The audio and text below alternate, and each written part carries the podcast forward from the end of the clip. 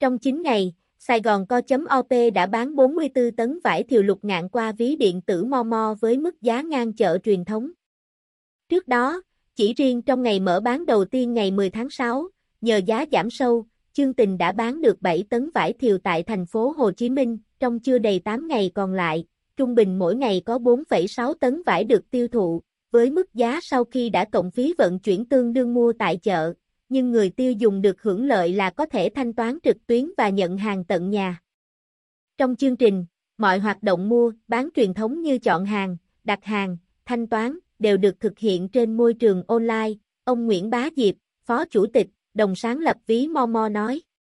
Theo ông, khách hàng truy cập vào ứng dụng ví này để đặt mua và Sài Gòn Co.op sẽ vận chuyển trực tiếp đơn hàng đến người tiêu dùng, từ 2, 3 ngày. Thu được kết quả tích cực, hai đơn vị vừa công bố mở rộng chương trình tại Hà Nội từ ngày 19 tháng 6. Chỉ riêng sáng nay, đã có 100 kg vải được tiêu thụ. Ban tổ chức cho biết, mức giá của vải thiều lục ngạn trên Momo tại Hà Nội sẽ rẻ hơn thành phố Hồ Chí Minh khoảng 6.000 đồng mỗi kg.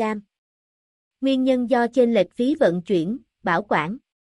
Việc vận chuyển vải thiều từ Bắc Giang về Hà Nội tương đối gần, chỉ 65 km.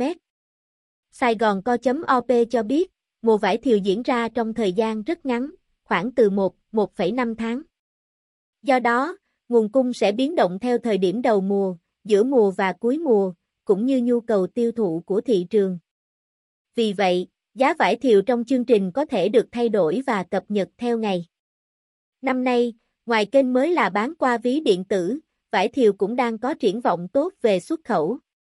Mới đây, Cục trưởng Cục Bảo vệ Thực vật, Bộ Nông nghiệp và Phát triển Nông thôn cho biết quả vải Việt Nam được đánh giá đủ tiêu chuẩn xuất khẩu đi Nhật. Hiện có 5, 6 doanh nghiệp đã đăng ký xuất vải sang Nhật. Công suất xử lý kiểm dịch quả vải xuất Nhật khoảng 2,8 tấn trong 3 giờ, bình quân mỗi ngày tối đa có thể xử lý 8, 10 tấn vải.